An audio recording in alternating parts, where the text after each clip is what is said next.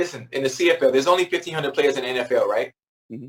So I go to the CFL and thinking, okay, this is going to be a breeze. This is going to be a breeze. I get there, first practice, I'm like, whoa, these dudes are good. And so every week we would play a different team, Toronto, Saskatchewan, and I'm looking at the landscape like, why are you not down there? The numbers. The numbers. There's only so many people and certain opportunities. And, you know, dude, the CFL was really very surprising because everybody was good. They were good enough to be down here playing in NFL.